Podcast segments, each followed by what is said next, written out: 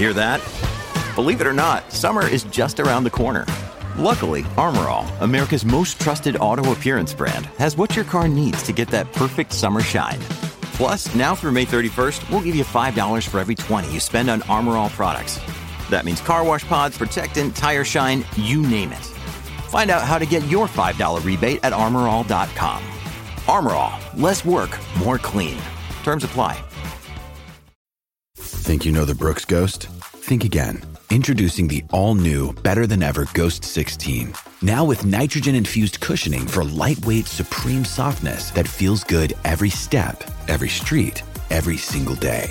So go ahead, take your daily joyride in the all-new nitrogen-infused Ghost sixteen. It'll turn your everyday miles into everyday endorphins. Let's run there.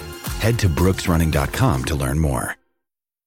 Welcome back. We have what happened to the surviving cats from that terrible scene at the Dothan Animal Shelter, a lawsuit in the two thousand sixteen Tuscaloosa plane crash, and if you see Tommy Tuberville sleeping in his truck, don't go waking him up. I'm Ike Morgan, and we're down in Alabama. Last week, two pit bulls at the Dothan Animal Shelter got out of their pens and killed twenty-nine cats. W T V Y-T V reported that shelter director Bill Banks said the dogs got out of their pens, dislodged a galvanized bar attached to a chain-link fence, moved the clamp so they could get to the cats. Now, Dothan, Alabama City Commissioner Beth Kenward said that the shelter needs upgrades. She told W T V Y, "These dogs were able to eat their way out, for lack of a better term, and attack these cats. That is horrible." There were about thirty cats that survived the ordeal, and a place, hopefully a temporary place, has been found for them.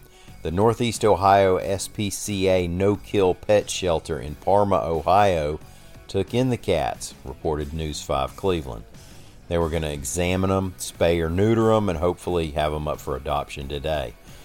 So if you're part of our Parma, Ohio audience, head down to the Northeast Ohio S P C A No-Kill Shelter and get you a cat. And treat them well, they've been through a lot. Heirs of a couple who died in a two thousand sixteen plane crash near the Tuscaloosa, Alabama airport are suing the Federal Aviation Administration, the A P reports. Six people, three couples, died in that wreck almost exactly three years ago when their Piper P A thirty-one Navajo went down. One of the couples was from Mississippi, Michael and Kimberly Perry, and their children are seeking twenty-four million dollars in a lawsuit. The National Transportation Safety Board issued its report on the crash in May two thousand eighteen. Now, it claimed the pilot failed to switch from emptying fuel tanks to full ones. Now, he thought he had a fuel pump problem and he didn't follow emergency procedures. But the lawsuit claims that air traffic controllers should have found a closer airport for the plane to land, gave the wrong distance to the Tuscaloosa airport, and gave bad instructions. You've heard about workaholic college football coaches sleeping in their offices. Well, now that he's running for Senate, former Auburn coach Tommy Tuberville says that he's taken to sleeping in his truck on the campaign trail, at least a couple times.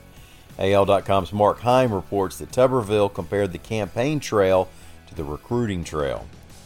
Quote, "Since I announced, it's been January and February of major college football every day. In football, you go see players, fly around to talk to players. You do all these things." He also said it's about selling yourself, telling people what you want to do and how you want to help them. Tuberville talked about getting sleepy on the road and settling in at a truck stop for the night. He said you get up the next morning, take a shower with the guys who have hats on, beards, and flags on their shirts. Now, honestly, can y'all imagine Mitch McConnell or Chuck Schumer taking a shower between two truckers while practicing their stump speech? Maybe they do. I don't know. But you keep living the dream, Coach. Maybe get fancy and put a Hotels dot com app on your phone. Thank y'all for listening. A L dot com's new podcast, Bammers, and The Reckon Interview both have new episodes out as of yesterday. So give them a spin if you will. This here is Down in Alabama, and I'm Ike.